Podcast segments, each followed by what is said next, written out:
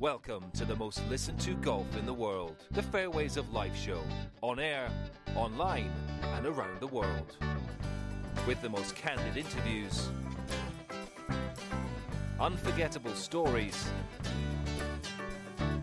taking you beyond the ropes.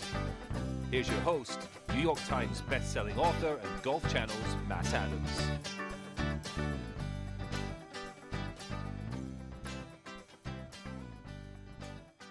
Welcome into the Fairways of Life show, folks. Pleasure to have your company as the United States Women's Open is now in the books. And those books will forevermore be of the variety of the history books, because that's exactly what took place. American Allisen Corpuz winning on the same ground that's been tread by the greats, including Jack Nicklaus and Tom Watson and Tiger Woods and their U.S. Open triumphs. It was quite remarkable indeed, and I'm going to get to what I mean by that in just a moment. It just, if no other measure than one of putting, stand by on that, and I'll get to it in a second. Rounds of 69, 70, 71, and 69 for a 279 aggregate score. She hit 12 of 14 fairways, 11 of 18 greens. In terms of putts, she only had 26 in that final round. This is her fifth United States Women's Open start. Prior to her, we're in her career best finish in major championships, a tie for 24th at Pine Needles Lodge and Golf Club in 2022.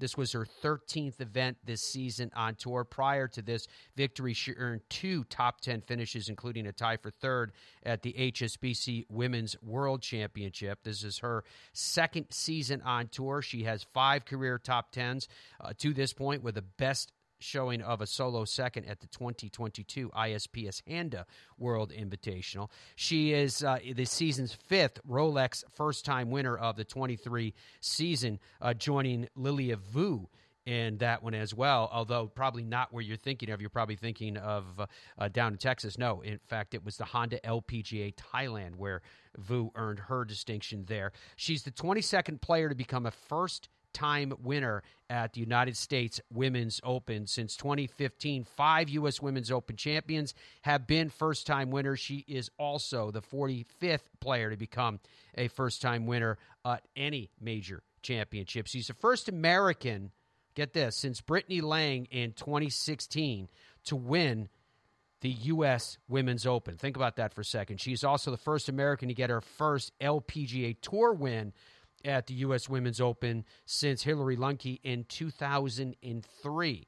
She's the second University of Southern California alumna to win a women's major championship. She joined Sofia Popoff at the 2020 AIG Women's Open in that distinction. She crosses the $3 million mark in official career earnings with the $2 million winner's check. So she has a total of $3.2 million now in winning. She's the 12th different winner on tour in 2023 and the third American, following, again, Lilia Vu and Rose Zhang in that regard. Okay, so in terms of her performance, strokes gained approach, she ranks second for the week. Proximity to the hole, 28 feet 1 inch on those small Pebble Beach greens, she was first in that regard. And then greens and regulation, she was 65.3%, tied for third. But this is what I wanted to mention to you about the putting, because I think it's so remarkable to talk about what she did in that final round and the steely-eyed focus that she had in that final round at Pebble Beach at the U.S. Women's Open. Strokes gained putting. In rounds 1 through 3, she was still positive. She averaged just under one stroke gained on the field, 0.82. In the final round, ready for it, she gained 2.64 strokes in the rest of the field, just in strokes gained putting. In putting from 10 to 20 feet, in rounds 1 through 3, she was 2 for 12. In the final round, she was 4 for 6. I know, it's impressive, isn't it? And then feet of putts made. In rounds 1 through 3, she made a total of 60 feet, 11 inches. In the final round alone, she made 91 feet, 2 inches. Obviously, she carried herself with great poise throughout the entire tournament, certainly in that final round, until she got onto that 18th hole, and we finally saw her crack, and the emotions came pouring out. So we start with this from her press conference and ask Allisen Corpuz what right now is going through your head. Yeah, I mean, my mind's racing. I mean, like I said yesterday, like this is really a dream come true, and it was something I dreamed of, but at the same time, kind of just never really expected to happen. So just trying to take it in and enjoy the moment. Yeah, I didn't look at the leaderboard much. I mean, I got off to a pretty good start, and I kind of figured, you know, just keep my head down, keep playing my game. Accidentally saw a leaderboard, I think, on 14 or 15. Just tried to stick to the same game plan and just told Jay, you know, like, let's try to make a few birdies coming in, and let's just bring it home. Yeah, I mean, the big one, of course, is Michelle winning in 2014 at Pinehurst. I remember being at home and just, you know, being amazed and, yeah, just really being inspired by her, and just, you know, all the history. I mean, a major championship, just it's really cool. Yeah, I mean, I feel like everything that's happened this year has kind of prepared me for this moment. Super special that both of my parents are out here this week. I mean, my dad only does KPMG and the U.S. Open, so really nice that he's out here. I had a ton of family friends out. I had my aunt and uncle and cousin out earlier, boyfriend's parents, my college teammate, just a lot of people out here. It was just really awesome to know that we're at Pebble, just such a historic venue, and yeah, just really amazing. I think, personally, when I watch golf on TV, it makes it so much more interesting to know the course. And I think, like you said, it helped get us a lot of viewers this week, especially just knowing the history. I mean, Tiger just absolutely annihilated this place. So, yeah, it's really special. I mean, 20, 30 years from now, like you said, I think just the fact that it's a U.S. Open means a lot to me, but knowing that it's at Pebble makes it even sweeter. Honestly, I sucked. I just, like, wanted to get better. I think that's just kind of who I am, like, as a person. Just if something can be done better, that's how I want to do it. And, yeah, I mean, it was an activity that I shared with my dad and my older brother on the weekends at first. So just having that family time and just, yeah, wanting to get better. I mean, no one can hit the ball at first, right? Like, it was like the little driving range, like try to get it over the end of the driving range and then try to get it to the first flag, second flag, you know, just hitting it a little longer each year. But yeah, I just had so much fun. I've been really lucky, I think. I mean, as far as this week goes, just, yeah, the nerves and just kind of really telling myself, like, I belong out here. I'm good enough to compete. That's just been what I've been telling myself for the past 2 years. I think getting my tour card, you know, that's just kind of the beginning of the journey, and you never really know what's going to happen. So just really been working really hard the last few years. I mean, college, I think, was tough, just having to, you know, balance the schedule, both practice and school, and I think that prepared me really well. Yeah, Chevron, I honestly just wasn't hitting the ball well. 21 like, days kind of the whole week, just kind of scraping around the course of it and just managed to make some really good putts. My swing just felt really solid coming into this week, so there was just that level of comfort as far as my game went. And I think just being in that position before, you know, instead of thinking like, oh, man, I'm in the final group, you know, like, I don't know what's going to happen. Just go out there, have some fun, and just know, like, I was in the final group for a reason. Like, I played really well, and it's going to be a good week. Yeah, I mean, I think like I said, I kind of never really thought I'd get this far. Just watching Michelle, she's been such a huge role model to me, and it was really awesome to break her record for the public links. But it's just, I mean, I've never really compared myself to her, I think. I've always wanted to make my own name. She's just served as a really big inspiration. Just that we did it. I mean, I honestly haven't talked to him much since that last putt went in. Kind of got swarmed by my people, but yeah, really excited for both of us. He works really hard for me, and I mean, he's one of my best friends at this point, probably. So just to be able to share that with him is really special. I know you haven't had your phone yet, but just wanted to read you a tweet from former President Barack Obama. Congratulations to fellow Hawaiian Allisen Corpuz for winning the U.S. Women's Open. You make us all proud. Just an initial reaction to that. That's awesome. Yeah, Barack and Michelle, I think, are the two Punahou alum that I get talked to about the most. And, I mean, he's done a lot in his career. Yeah, that's really special. Not that I know of off the top of my head. I might upgrade a few flights, but nothing yet. I just bought a car in January, so I think that was my big purchase for the year. Yeah, we just got randomly connected at the end of January last year, and he's just been on the bag ever since. We had a really good first week.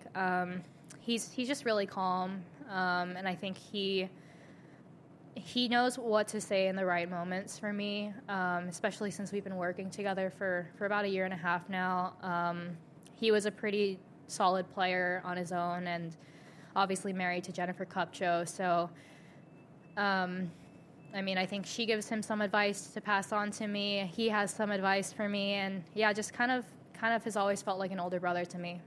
Lately, it's just been about keeping things the same, just taking a bigger perspective. Like I said, I tend to get a little quick, so really just taking a look at the bigger picture. Like this week, we're out at Pebble. I'm just really grateful to be able to play professional golf for a living. Yeah, I've had a few instances in the past where I kind of let that get to me, and obviously not happy about it, but just kind of rushed things a little and didn't hit a good shot. So, you know, I told myself, that's just kind of how the course plays sometimes. You know, you have a tough hole, you fall behind. So just told myself that we'd catch up later and just stay calm, just keep doing everything at the same pace. Her poise was so impressive, particularly as she marched through that final 9. 6 birdies in her 18 that she played on Sunday, and ultimately she finished at 3 under par and won by the same margin. Again, this is the same grounds that, you know, Jack Nicklaus and Tom Watson and Tiger Woods amongst those that distinguished themselves in the national championship. Congratulations to Allisen Corpuz with having accomplished that. Very impressive indeed. There was a lot of impressive golf that was played over the course of the week that was, and we'll be going through all of it with you here on the Fairways to Life show when we come back. You've got Cameron Smith, who in now less than 2 weeks is going to be defending his title at the Open, right, as we head to Royal Liverpool. In fact, I fly out tomorrow night in advance of the Open, back to Ireland for a few days, and then on to Royal Liverpool. We'll be broadcasting Monday from Royal Birkdale, another classic and historic venue, and then making our way to Royal Liverpool. And then Thursday, Friday, Saturday, and Sunday, I'll be doing the live on-course play-by-play of the Open. You can hear that on theopen.com website. Just log on to the Open and click the audio. If you're at a place where you can't actually watch the television or the streaming, but you can listen to it without having your boss get too upset about it, you can listen to us there. We'll be on TuneIn Radio.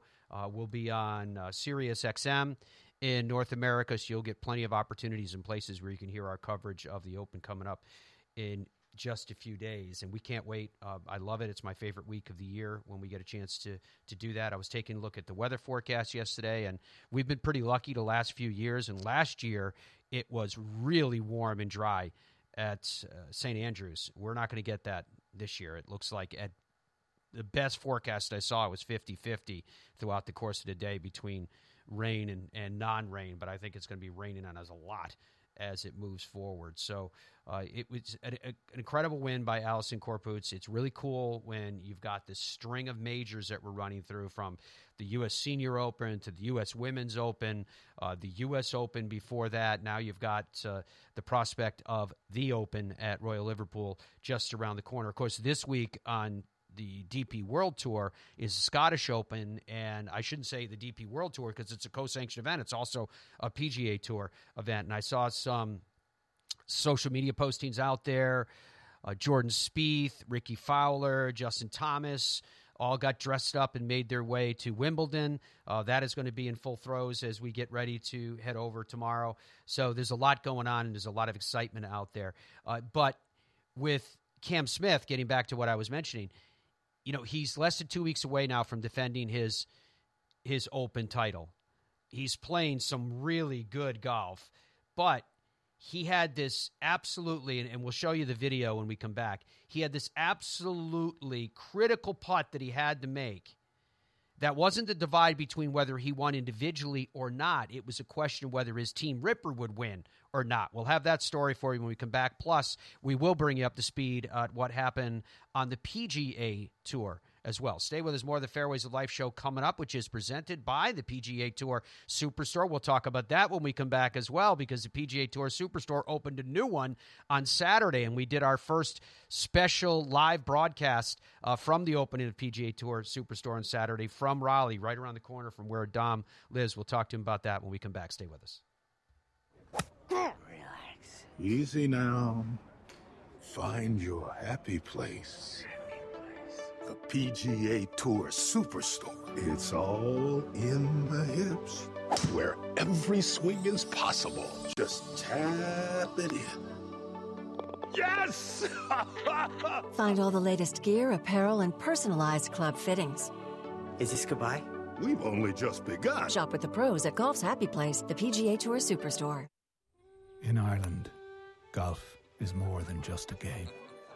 Come and experience our world-famous links courses and our world-famous parkland courses, all set alongside world-famous scenery. And visit our world-famous historic sites. And while you're here, enjoy our world-famous hospitality. Fill your heart with Ireland at ireland.com/golf. It screams. It tracks. It's soft. It reacts. It is the Bridgestone Tour B with a game-changing reactive cover designed to spring faster off your driver and stick longer to your wedges. Try Bridgestone's Tour Bs, the Tour Ball reinvented.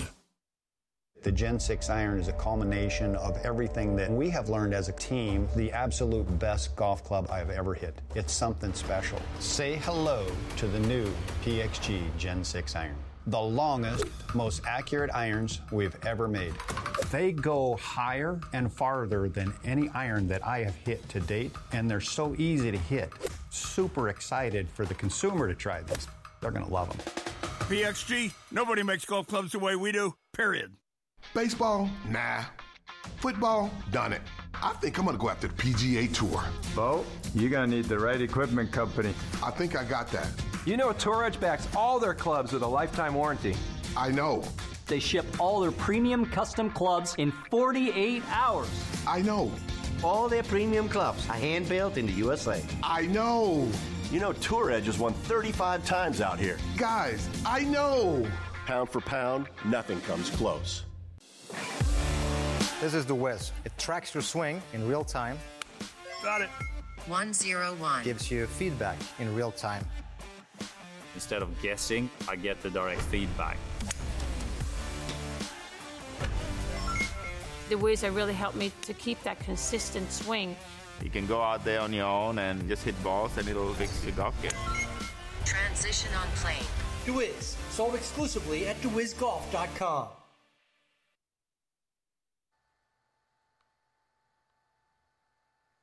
Yeah, that look right there is, now this was darn near pre-dawn. That's why it was so foggy, and then you get a chance to look inside. This was before anybody was there. This was Saturday morning at the PGA Tour Superstore in Raleigh, and Dom, I think you got there about 5 o'clock in the morning, right? And then you were able to get into the studio and, or into the store and take some of these shots. Beautiful.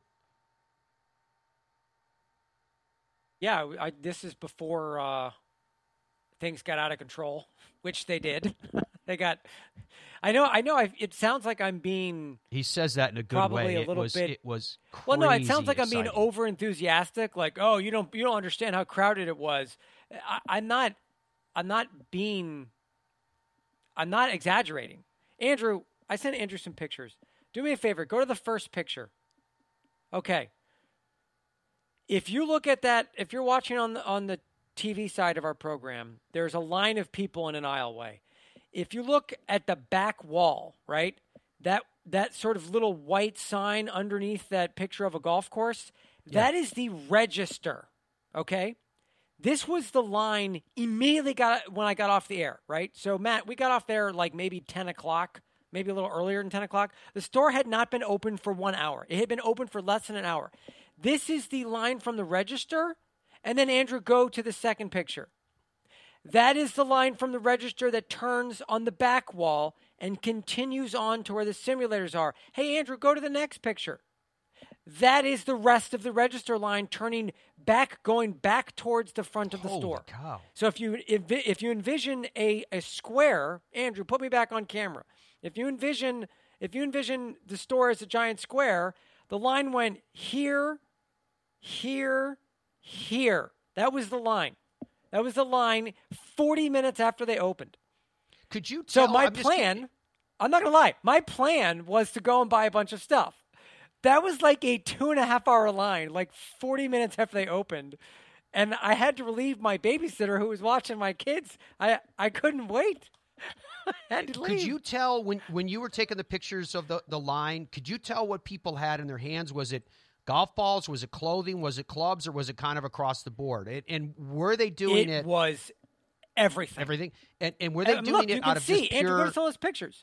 Pure enthusiasm, Dom? You can see that guy in the white shirt is holding the shirt. That guy in front of him's got that's a huge shaft. He's obviously holding a club. This guy right there's got an orange shirt he's holding. Yeah. The shorts. And it wasn't just men, and it wasn't just a certain age group. I mean, you see, yeah, there's a woman right there in the front. There's another woman right there that you can see. There's a wide age gap of people there. I saw older folks, younger folks. There were some kids. I saw strollers in there with babies asleep. Parents dragged out their babies who were asleep in strollers. So they that's what you should have done. You should have just brought your kids to the store opening and let them run around and do whatever. And we had some nice stuff coming in already this morning. Bill says, good morning. Wanted to say Saturday's FOL show did a good job with the opening of the Raleigh Superstore. Dom was one lucky guy and did a good job with his on-site reporting. No doubt. I agree, Kim says. Don did a fantastic job in the mayhem. Don't criticize the Don. I think that's a spell correct. No, it was a mistake. It was just a. Derek says, I'm glad there's no PGA Tour Superstore near me. I'd be broke. It's awesome. Well, I got some bad news for you, Derek. There's more than likely going to be a Superstore near you very soon. What do they have? Like 8 more slated to open in the next year at least. Oh yeah, they're everywhere. Dom, last question I want to ask you about the buying though. Was this just just rabid anticipation, or did they have sales going on at the same time? I'm just trying to sort through everything that we saw because it was so crazy. I do not believe there's any. I mean, obviously, like any other sort of retail store, right? They had sections where things were discounted, but yeah, I don't believe there was any specialty sales. I mean, I would equate it to like when the crazy pack of people wait on like Black Friday before they go into like a mall. And there's like people elbowing each other to get in. Yeah. I'm telling you, man, the first 20 minutes in that store, I don't know if you could tell if you go back and watch the show. I mean, I'm not going to sit here and be ridiculous. Oh, I was afraid for my life. But I was very concerned about my little setup there with like the cones were up. I had cameras. I had some chairs. I had a banner.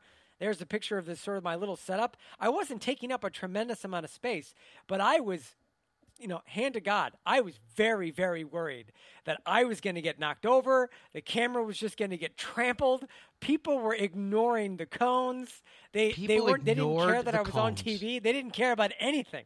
People were just like, they were just like, oh, like Andrew, go back to that picture. If you look to the right of the chair, you can see there's like a little glass box there. That's where they were housing the newest models of the Scotty Cameron putters. There was like a crowd of 3 or 4 people there and a staff member that was opening that thing every 5 minutes like it was a drawer. And look how close they were to where I was sitting. There were people like elbowing me in the side. I was getting moved out of the way, like boxed out, like I was trying to get a rebound in basketball. These guys were like, can I see this putter? I was like, man, I got to go. We got to get off there before I get trampled.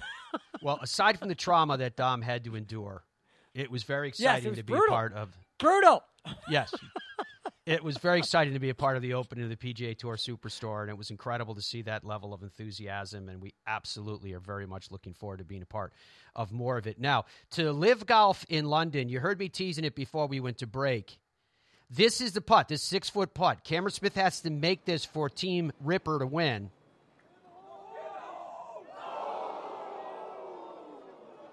I say to win. It was actually to be the first ever team playoff. And so, of course, with that miss, Four Aces ended up securing yet another win for the team side for Live Golf. Cam Smith still, though, did win on 15 under par. The individual prize, he had that by one shot over Mark Leishman and Patrick Reed. And Louis Oosthuizen would be next in fourth place at 12 under par. Dustin Johnson alone in fifth at 10 under. Tell you what, I think Patrick Reed is trying as hard as he possibly can, too, to make some noise heading into the Ryder Cup and have some recognition of that and have Captain Zach Johnson look their way. I think it's great. I think it's very healthy for the United States Ryder Cup team that players that are on Live are thinking so much about the Ryder Cup as well. As yet, we don't really have a mechanism other than the majors where they can earn their way onto the team without having to get the attention of the captain. But that's the way it is right now. So, Don, when we get a chance later on this week, maybe tomorrow's show, we'll go through, we'll give an update on where we're at with the Ryder Cup. I keep promising when we get back from the Open at Royal Liverpool, we'll go deep into the Ryder Cup and take a look at where everything stands at that point, as we'll be starting to count down the weeks and then days until we head to Rome for the Ryder Cup in September. Very much looking forward to that as well. Okay, so to that point, let's continue to focus on the Live event in London. I'd like to, because I've spent so much time talking about Cam Smith, I want to start with Cam, who is the individual winner, and ask him the question of, you know, what kind of statement does it make winning this event in the UK ahead of now less than 2 weeks and a defense of the Open? Yeah, no, it's good. I think it's more of a confidence thing there. Just winning again, I think, is nice. You know, it really hasn't been that long. I think in Australia at the end of the year was my last win, but feels like forever. And especially the way I've been playing the last couple of months, I've been knocking on the door, and it's nice to finally get one out of the way, and hopefully this kind of opens the floodgates a little bit. Yeah, it's you know, my last three shots there were, you know, really quality shots. You know, the shot into the green just got hit by the wind a little bit more than we were kind of anticipating. Nice bunker shot and a nice putt, but yeah, it wasn't to be for the team this week. But it's nice to see that we're up to the top of the leaderboard there. Yeah, I don't even know, to be honest. It's I kind of figured, you know, it's you never know if your score counts as well. So I was thinking that putt on the last meant something, and like I said, I hit a good putt. But yeah, really, really mixed emotions. You know, we've been talking about it all year. It's been in the group chats. Everyone's been playing good the last couple of weeks. Spain and here, I think the practice rounds have got a little bit tidier, a little bit more crisp. Probably just a little bit more attention, I guess, to detail out in the golf course. And I was really expecting a big week last week. It wasn't really our weekend in Spain, but we showed that we're a contender of you know, of the team stuff, and you know, that's where we want to be every week. Yeah, probably no golf for me next week. I'll be heading up to Hoy Lake on Saturday, so I'll have a bit of a longer prep than usual, but yeah, put the clubs down for 3 or 4 days, just hang out in London, see all the sights, and yeah, just have a good time, relax. I kind of looked at the leaderboard there. I knew where I was at. It's kind of always a little bit tricky with the three scores counting rather than four, so yeah, but obviously I wanted to get up and down just in case. Like I said before, I actually hit a nice wedge shot in there. It just got smoked by the wind, and probably shouldn't have even been there in the first place. So, yeah, it would have been so cool to be a part of the first playoff in the team events, and also be up there with the boys. It would have been awesome. Cam Smith, the individual winner at the Live Golf event just outside of London. I liked where he said he was going to be hanging out in London for a few days, just taking in the sights and chilling there. I won't get to London on the trip that we're about to make because I'll be flying into Manchester, England. And then from there, we'll head over to Paul Eales, who you guys have met many times in this show, who's played in 8 Opens. He'll pick me up at the airport, and I think we're going to head into Liverpool on Sunday afternoon when I get in on the 16th. And probably check out some old Beatles haunts and things like that. And then on that Monday, we're going to play Royal Liverpool in the morning because Fairways of Life will be live. Our regular time for you guys will be at 1300, so 1 p.m.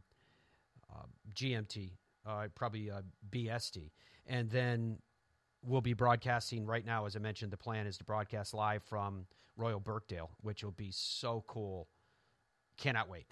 That'll be really great. And then from Tuesday onward, we'll be broadcasting live from Royal Liverpool inside of the media center of the Open. So like we always do, trying to bring you guys all the sights and sounds and as if you're there with us live. And we cannot wait. Really, really looking forward to that as well. Now, the team winner at the Live event in London, as I mentioned to you, once again, the Four Aces led by Dustin Johnson. Though in this piece, it is Peter Uline's there, but you're going to hear from Patrick Reed and Pat Perez. And Reed was asked, when we start here, second in the individual, what does it mean to get another team victory?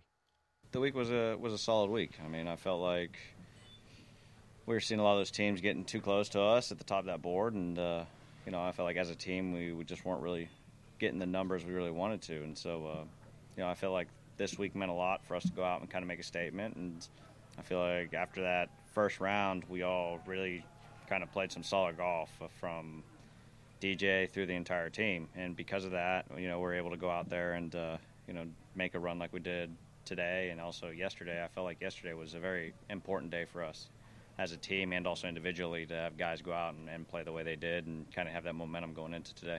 Yeah, you know, I always look at leaderboards, so I'm always paying attention and seeing what's going on. But really, after the 3-putt on 4 and being 1 over par, at that point, it was starting to see, and I saw that the team didn't drop down, so I knew the guys were playing well. And, you know, I knew that I had to try to do something, not only to get myself closer to Cam, but also just in case any of the other guys needed help throughout the round. And, you know, I was able to kind of catch fire there on the back nine and make a lot of birdies there. It's just one of those things that, you know, once you see your guys making birdies, it kind of pushes you a little harder to go out and make birdies as well and try to contribute. And to be able to do that and to see how these guys played, you know, from really start to finish today was key. And, you know, I think that was the biggest thing. We kept pressure on them, and I think that's what we needed to do, is keep on putting pressure and, you know, and try to take it from there. And, you know, our guys were able to do that. Yeah, we want to win every week. You know, we have a really good team. We have, you know, guys that are always going to play well.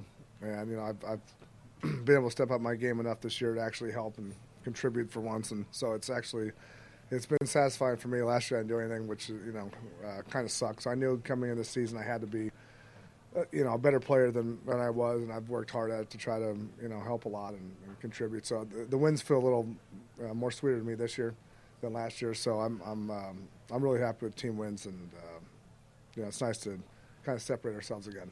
Don't know where I'm playing yet, what I'm doing. I think we're just going to stay here in London. I got my little one over here, first time overseas, so.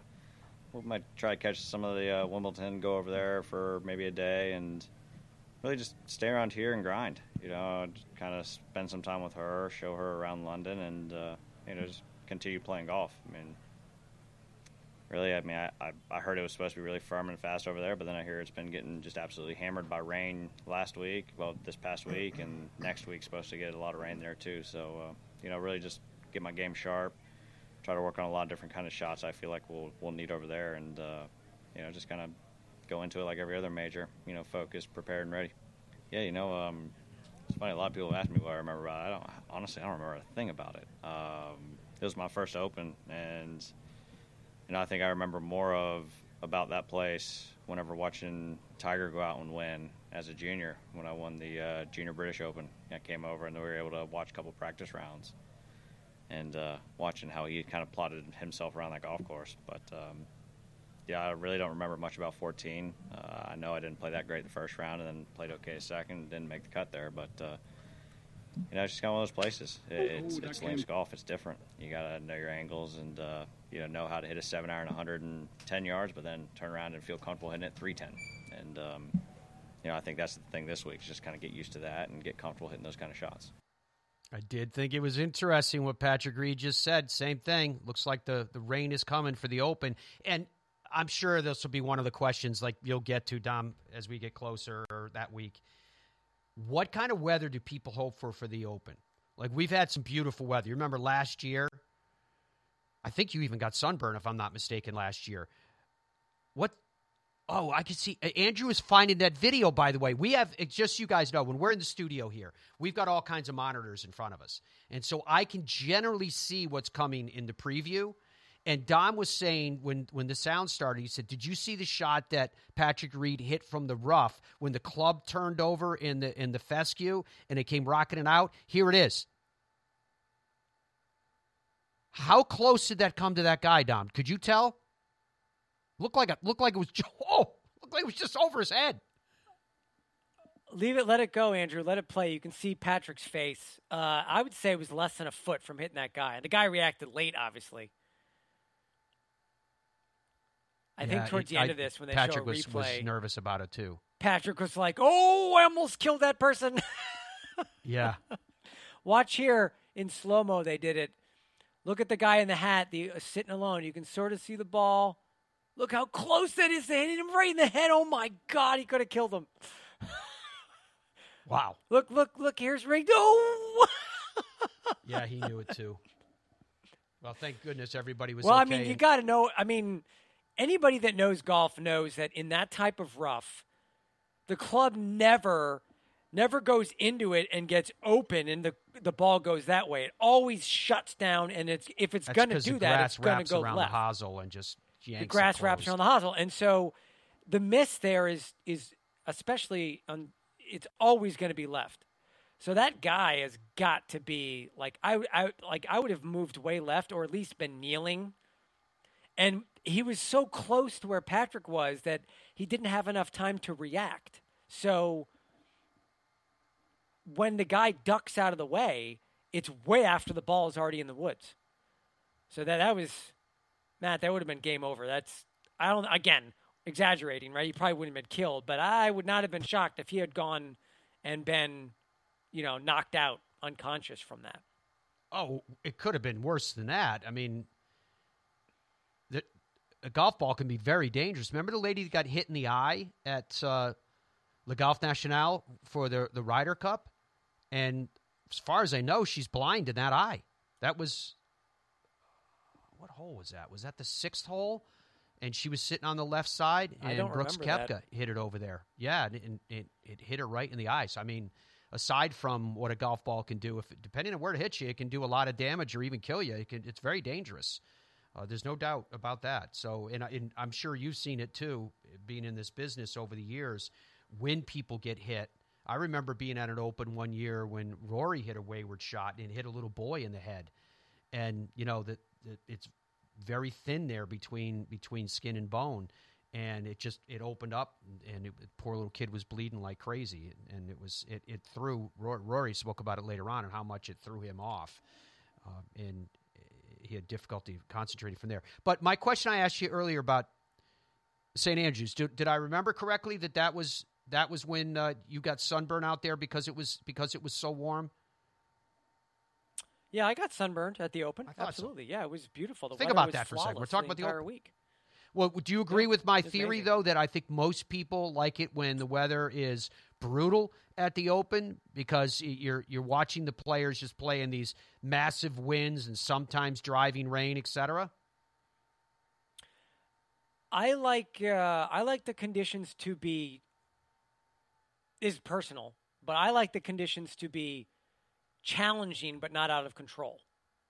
So for the Open, I like the idea of sort of a misty, annoying rain with like maybe 20-mile-an-hour winds with some gusting, because the conditions are playable, right, but very, very difficult. I think when the conditions are 40-mile-an-hour winds or driving rain, That's all too much overkill for me, because then it becomes now you're less talking about like Tiger and Muirfield. It's just like pure luck, and like it's just it becomes a joke. People are just hitting shots, and it doesn't matter. It's just total luck and garbage, and it's not really golf. But in sort of a mist, in a cold, in like a chilly rain with wind that's playable, but still the gusts are a problem. You really have to golf your ball, and I love that. I like those conditions. So I do like challenging conditions, but I don't want them to be out of control, Matt. I mean, I don't think that the current weather is out of control. It's just kind of raining, right? I don't know. All I know right now is it's going to be rain, and a lot of it in the forecast we'll get to in a second. But I can see, Andrew, you heard me laugh in the middle there, because, again, I can see him queuing something up on our preview. This is Brandon Grace coming in, and he was wearing the big hat. And this comes down to the team side of the competition. So he was the guy, I believe it was the highest score or whatever the qualifying criteria was to have to wear the big hat. It reminds me kind of an Elmer Fudd hat. And we were talking about earlier how, I mean, Dom, I'm not sure. You were, I think, kind of against it. I like it. I like that the guys are doing different things and willing to have fun. He was clearly enjoying it, had a big smile on his face coming in.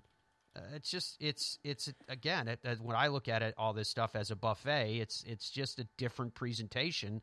And if it causes the guys to have more fun doing it, okay, it's all right by me. I'm not at all against it. All right.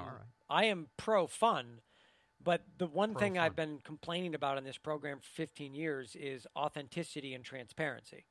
And I personally believe that a majority of the stuff that we're seeing is PR-driven stuff from the Live folks trying to drum up interest, right, and trying to do things, like, on purpose trying to do things differently.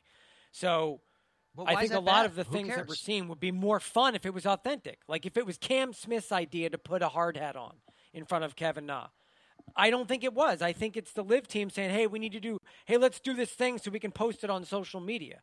It's more fun when it's authentic, when it's natural. Yeah, but look at how much fun he's having doing it. It made us laugh with him with the hair coming out the back, the whole deal. I think this is great. I don't worry about whose idea it was.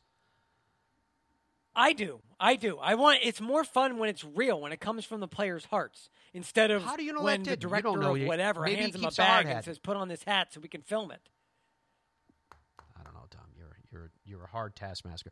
The Wiz is golf's latest wearable technology. It's golf's first swing monitor and swing modifier all in one, like a launch monitor, but The Wiz is for your golf swing. It tracks your swing in real time and delivers a groundbreaking layer of swing data, helping you to understand the cause of your swing issues. And its swing modifying features are based on neuroscience, gives you immediate feedback through a slight electric pulse, alerting you to precisely where you need to fix your swing. It is seamless and wearable tech that it is. It can be used anywhere, with or without a club, in your office or backyard, on the practice range or simulator, and on the course. Go to thewizgolf.com to learn more. Before we go to a break here and come back with the PGA Tour news, Dom, let's find out what we're hearing from the people. What's coming back in on this Monday morning?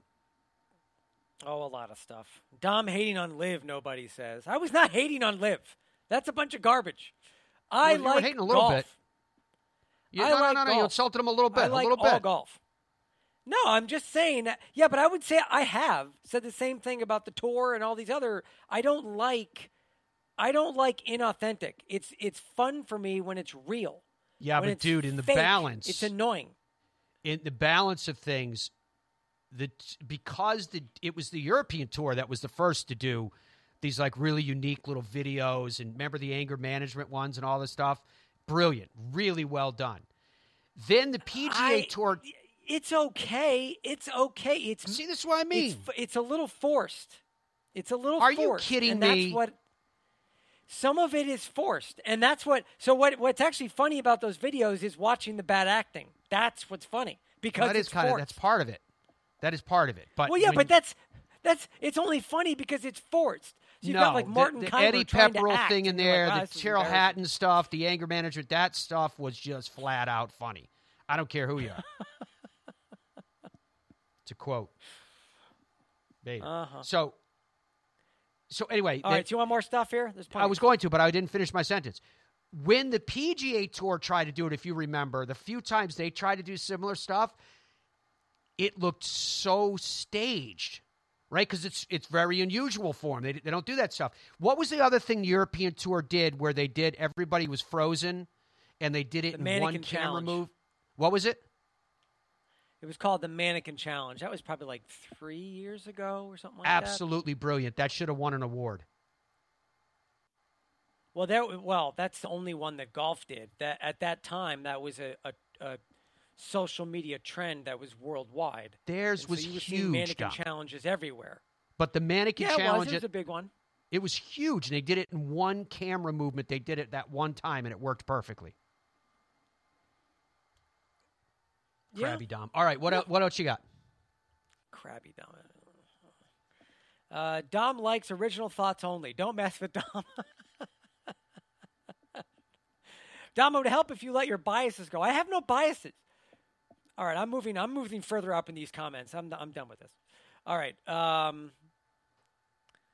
The Open used to be the best major, but the ball speed now is killing the courses. Interesting. Sunburn or windburn? It was not windburn. The reason why that person's saying that is we're coming off the last Open was at the old course of St. Andrews,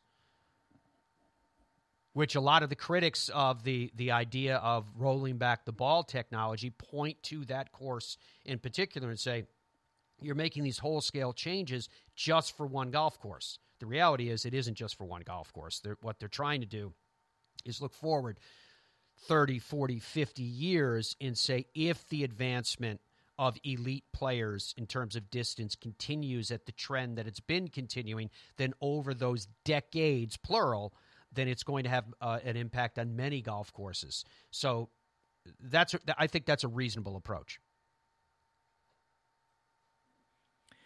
Pity the Open isn't at Birkdale because they're obviously hearing you saying I'm going to play Birkdale. Way better course than Liverpool. Derek says. Would agree with that. Rough life for Matt. I'll be welding under a rock crusher covered in sweat and grease.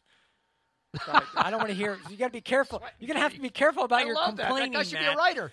No, I don't know if I have time to do this. I don't have time to do that.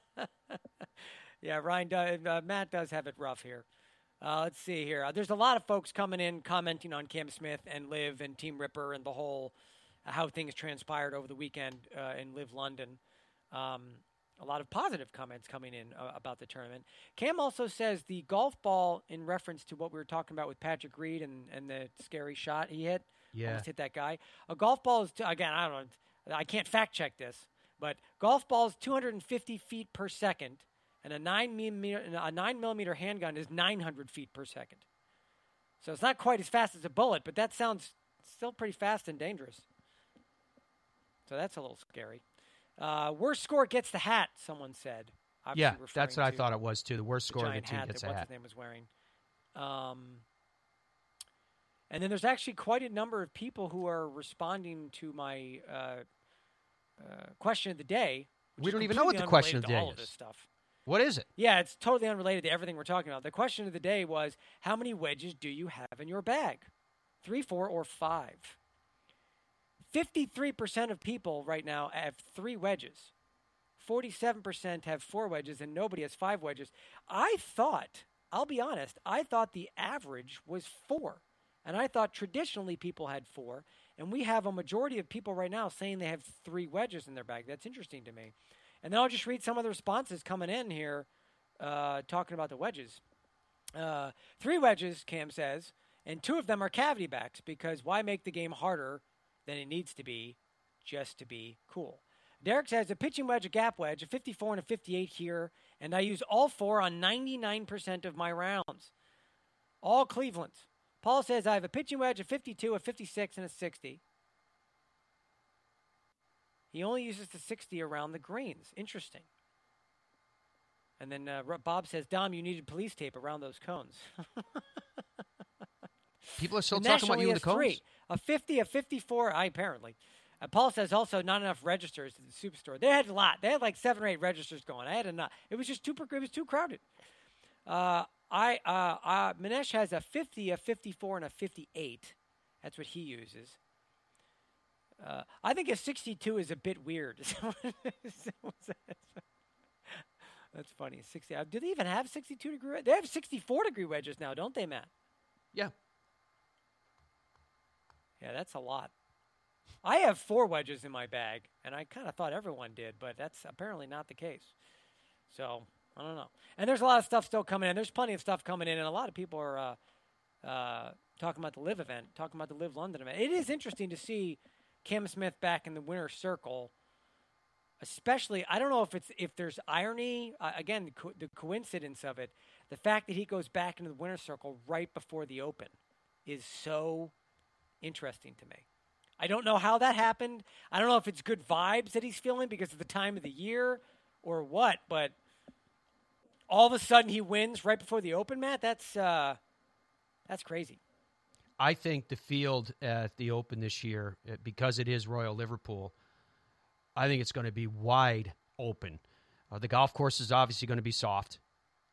The golf course is, of the Rota, it's probably, you know, you're talking about the Rota of the Open, so the standard's already extremely high, so don't get me wrong on this, but of the courses in the Rota, it's probably my least favorite in terms of architectural design, course difficulty, etc. That doesn't mean it's not a beautiful golf course, and it doesn't mean it's not a very challenging golf course. It's just not as much so in that regard, in my opinion, as the others. So given the type of golf course that it is, given where its defenses are, given the type of weather that we're going to be facing, and given the form of the field coming in, I can't wait. And it's too soon to do it. We could do it now and look at the odds, but the odds at this point are going to be primarily based on emotions. Let's wait a few more days and see how the houses start coming in, because I think this is a very, very difficult one to call, really difficult one to call. If I had to pick someone early, like at this point right now, I kind of feel like Victor Hovland. What Dom just said in my headset, Shane Lowry. But I kind of feel like Victor Hovland would be, but I'm backing Shane Lowry, just so you know. I know a guy that's backing Shane Lowry. What are the odds for Shane Lowry? Yeah. What are the odds for Shane Lowry? What about Shane Lowry's odds? We'll have time. Dominic.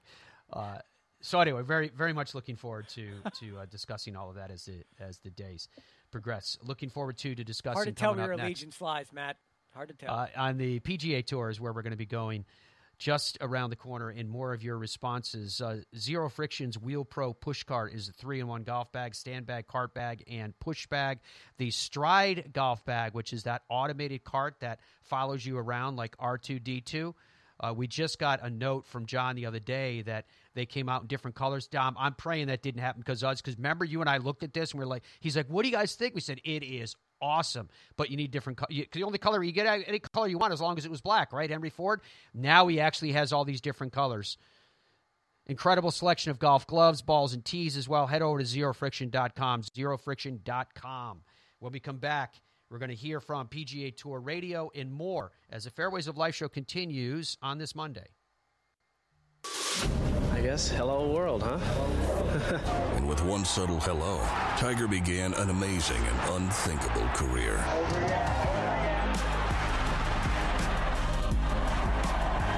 I've done it for 20 years now with Bridgestone. It allows me to play an aggressive style around the greens, and it's allowed me to win a lot of tournaments.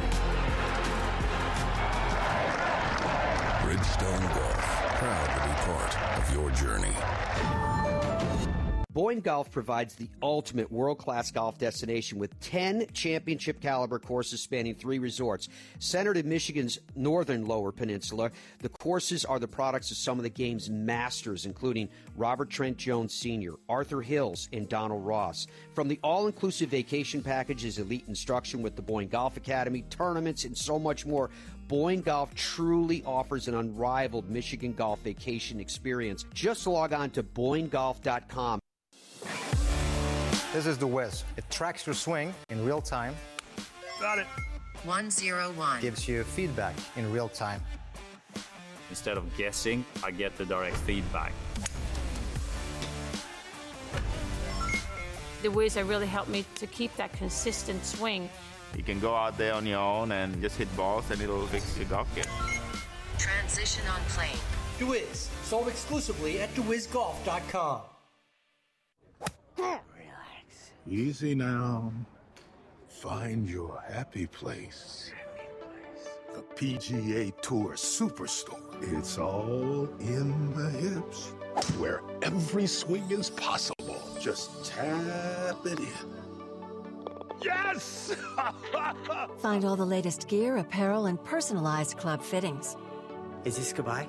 We've only just begun. Shop with the pros at Golf's Happy Place, the PGA Tour Superstore. Say hello to the new PXG Gen 6 driver. This is the driver. It is absolutely fantastic on performance, distance, on looks, on feel and sound. Beyond forgiving. I am supremely confident that when a golfer hits our Gen 6 drivers, they are going to have some of the best golfing days they've ever had. PXG, nobody makes golf clubs the way we do, period. Zero Friction introduces the Wheel Pro Pushcart Golf Bag with its revolutionary 3-in-1 design, supportive legs that spring into action, a comfort grip handle with 3 locking positions, accessories for the modern golfer enhanced by 7 pockets for more storage, and removable all-terrain wheels which slide right into place. The new Zero Friction Wheel Pro Golf Bag checks every box for every golfer. Push, carry, or cart. The decision is yours thanks to Zero Friction. Head to zerofriction.com today.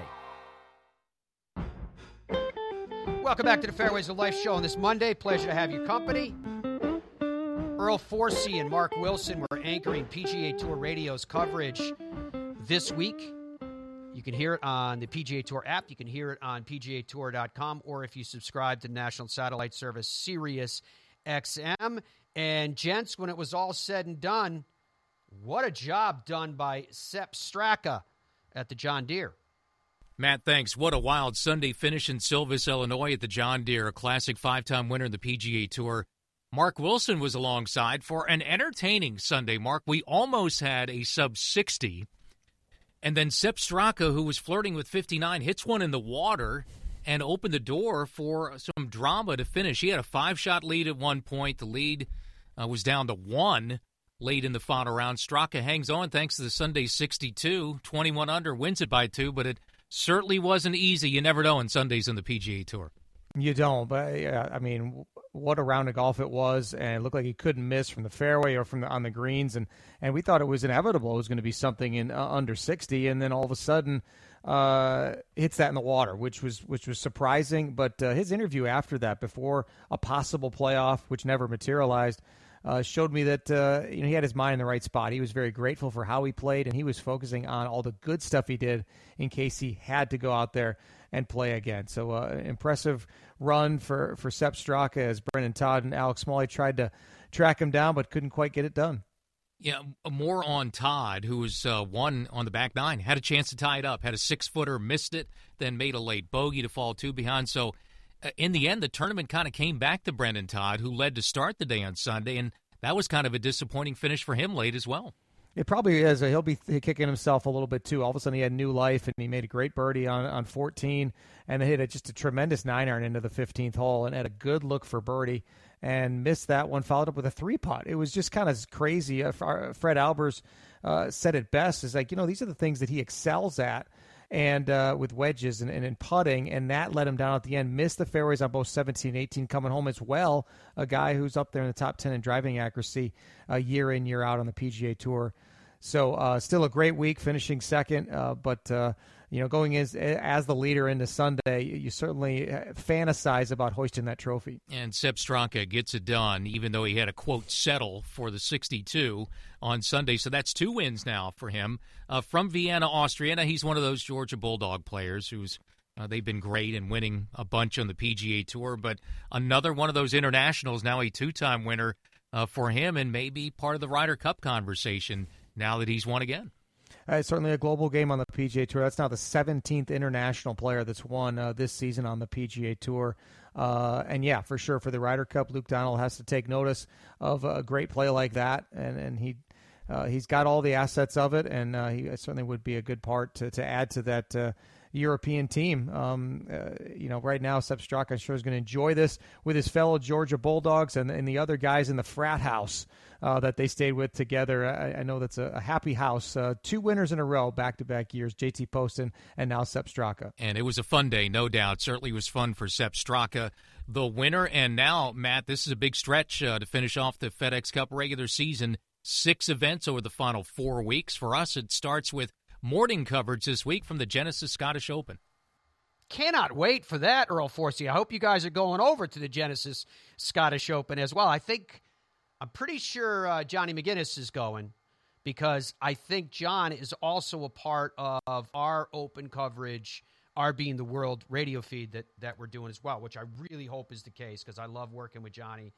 And I might put a request in, if possible, that maybe they send us out together. That would be really fun to be able to be on course with John as well again, get the band back together again. All right, so in a second, we're going to hear from Sepp Straka here. Dom, anything else coming in that you want to share with me?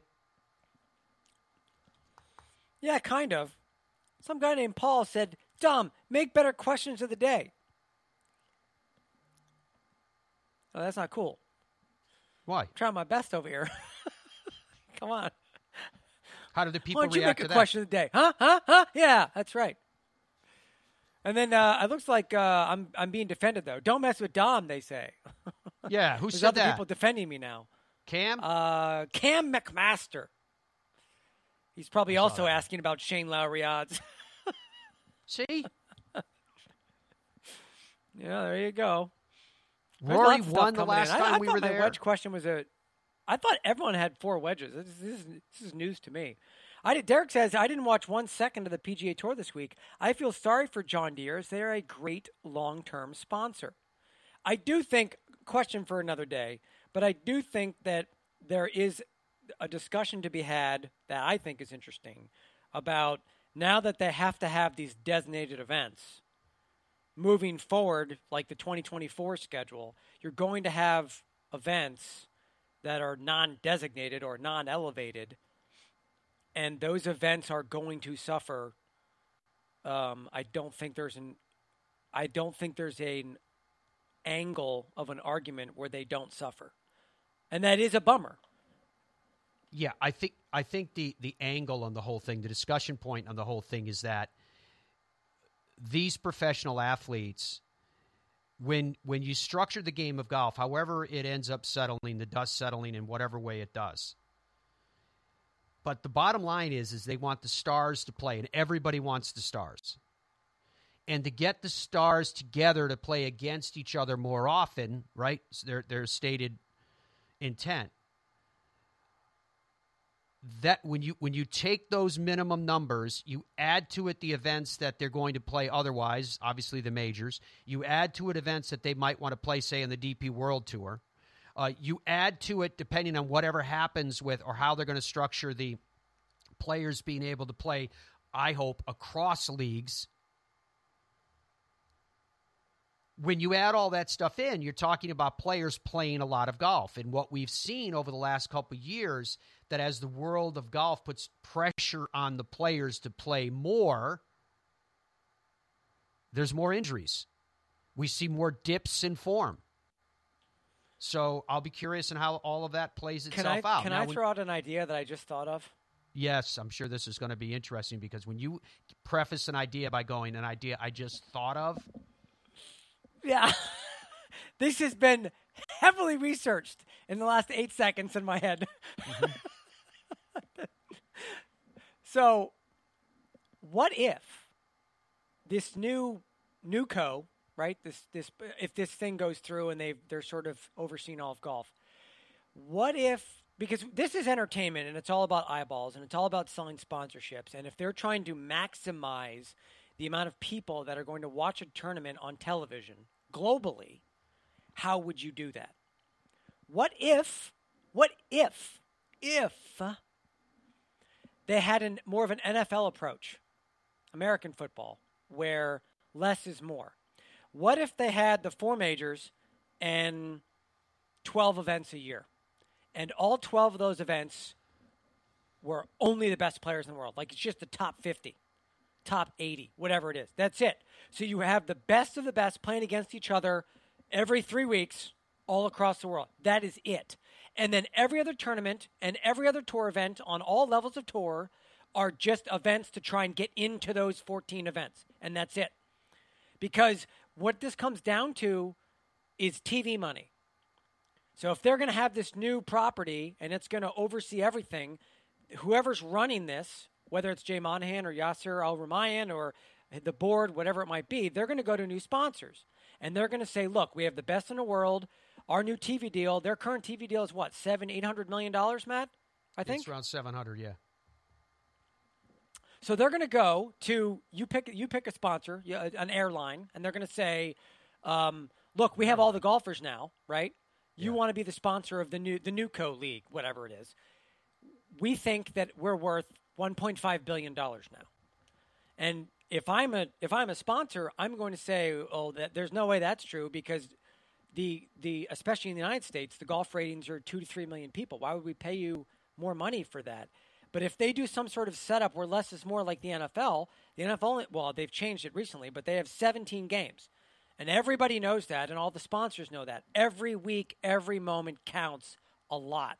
There's tremendous value in the little amount of time that we have those games. So if you have only 14 events, or let's say 12 events and then four majors. Sorry to interrupt you, just in the interest of efficiency here. How is what you're describing not exactly what they're trying to do with the elevated events? Limited fields. There's too many tours, and there's too many events, and there's too much fracturing. The elevated events don't include Brooks Koepka, who just won a major. If they have a new system down the road?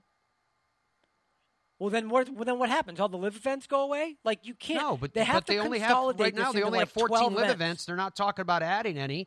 They would have to have those events around these other events. He doesn't have to play in every one of those because again, now you get back to what I was talking about: the pressure on the players. If you think back to the sound that we featured over the course of the last week, we heard from DJ, we heard from Phil, although Phil kind of danced around it more than others. We heard from Cam Smith. That was just a sampling of those three alone, and there was more. And none of them said that they want to charge back and play on the PGA Tour. None of them. They all said they were really happy with the balance of what they have right now. And when Phil described it, because sometimes you have to listen more to... Phil isn't explicit at times because he likes to plant seeds. What Phil was trying to say was it gives him the time for his body to rest, to work on the things that he needs to work on, to be ready for the next event, whether it's a major or whether it's a week-in, week-out event. So, yeah, they have to figure out that part of it, Don, because that's where my concern is that the players are going to be asked to do too much. And at some points and sometimes over the last couple of years, we've seen what I think are injuries that are resulting from players doing too much. Why would they be asked to do too much in this scenario I laid out? What are you talking about? You're talking about a limited elite schedule that sits above the other tours, or it would actually limit the amount of golf that's played week in and week out? I am saying...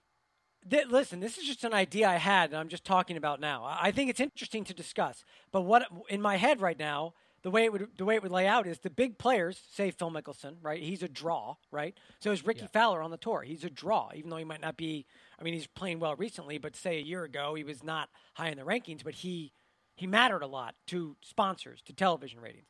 I'm saying those players only play 14 events worldwide, period, full stop. They don't play in any other events on any other tours. They want TV money? You put all those players in a basket in just those events. And the live events and the PGA Tour events on the bottom, all those events just become feeders to try and get into that group of 14 events or 16 events or whatever. You pick the number.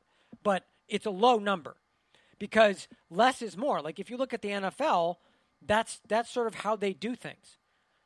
Everybody is waiting. And college football season is very similar, too, in the United States.